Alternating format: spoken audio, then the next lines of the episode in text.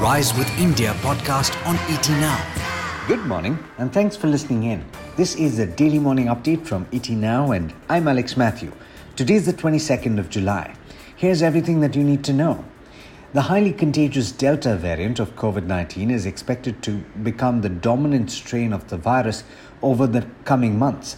That's according to the World Health Organization. The Geneva based organization said overall 3.4 million new COVID 19 cases were reported in the week to the 18th of July, up 12% from the previous week. In updates on the weather, heavy rainfall is expected to continue over west and central India over the next three to four days, while the intensity of precipitation over North India is likely to decrease. That's according to the Indian Meteorological Department. Widespread rainfall with isolated heavy to very heavy rain is expected to continue over the west coast, the adjoining interior areas, and the Gujarat region for the next four to five days. The Centre has begun a comprehensive review of the Goods and Services Tax Law as well as various rules pertaining to the levy to provide clarity on issues that have cropped up since it was rolled out in July 2017.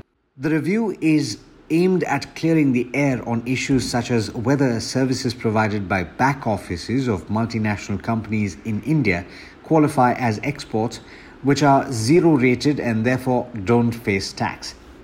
Speaking of reviews and clarifications, the government is likely to offer detailed guidelines on the procedure to be followed by law enforcement agencies seeking information or content takedowns from social media platforms like Twitter and Facebook, according to top officials. This will form part of the clarifications to the intermediary guidelines that are being worked out by the Union Ministry of Electronics and IT. Watch out for the ruling by the Supreme Court on the request by telecom companies for permission to show the Department of Telecommunications that arithmetical errors were committed while computing their adjusted gross revenue dues. The order is being seen as crucial for cash strapped Vodafone Idea. The telecom companies are hoping that if allowed to show the calculation errors to the DOT, their AGR liabilities will be reduced. The government is likely to limit benefits of employees at Air India only up to the time that it is an owner, setting the template for the privatization of other public sector companies as well as part of its ambitious strategic sale program. This is being seen as a sweetener to facilitate the transaction as employee costs at the national carrier are significant. Bitcoin has rebounded after Elon Musk reaffirmed his support for the cryptocurrency. The Tesla founder said he personally holds the token, as do Tesla and his space exploration company SpaceX. Speaking at the B Word conference hosted by the Crypto Council for Innovation, Musk discussed the outlook for Bitcoin with fellow backers Cathie Wood and Jack Dorsey.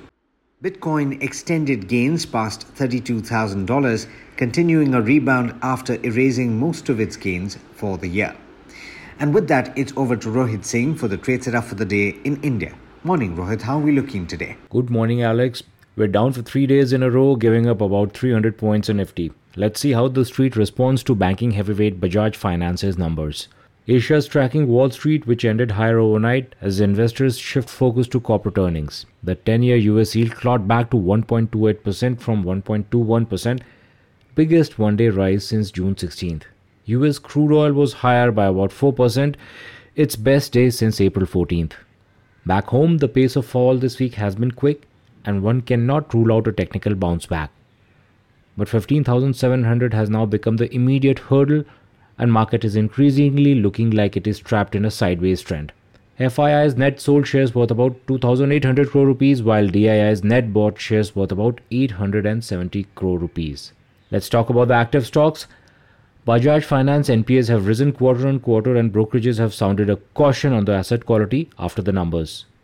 Asian Paints has posted a positive demand outlook as the second wave is easing.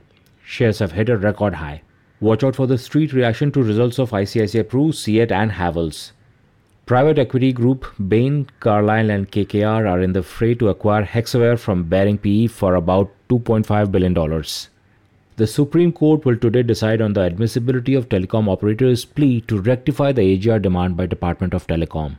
ET is reporting that Tata Sons chairman N. Chandrasekaran is all set to be appointed for a second term. Blackstone and investors are in talks with a consortium to raise about $1.1 billion to part finance the buyout of Mphasis. To recap, for all the gyrations, we are effectively where we were almost two months ago. Hopefully, banking will soon find its momentum for the up move to resume. That's all from my end. Wish you all a profitable day ahead. Thank you, and it's back to you, Alex. Thanks, Rohit. And as always, thank you all for listening in. This is Alex Matthews signing off. Have a great day. The Rise with India podcast on ET Now.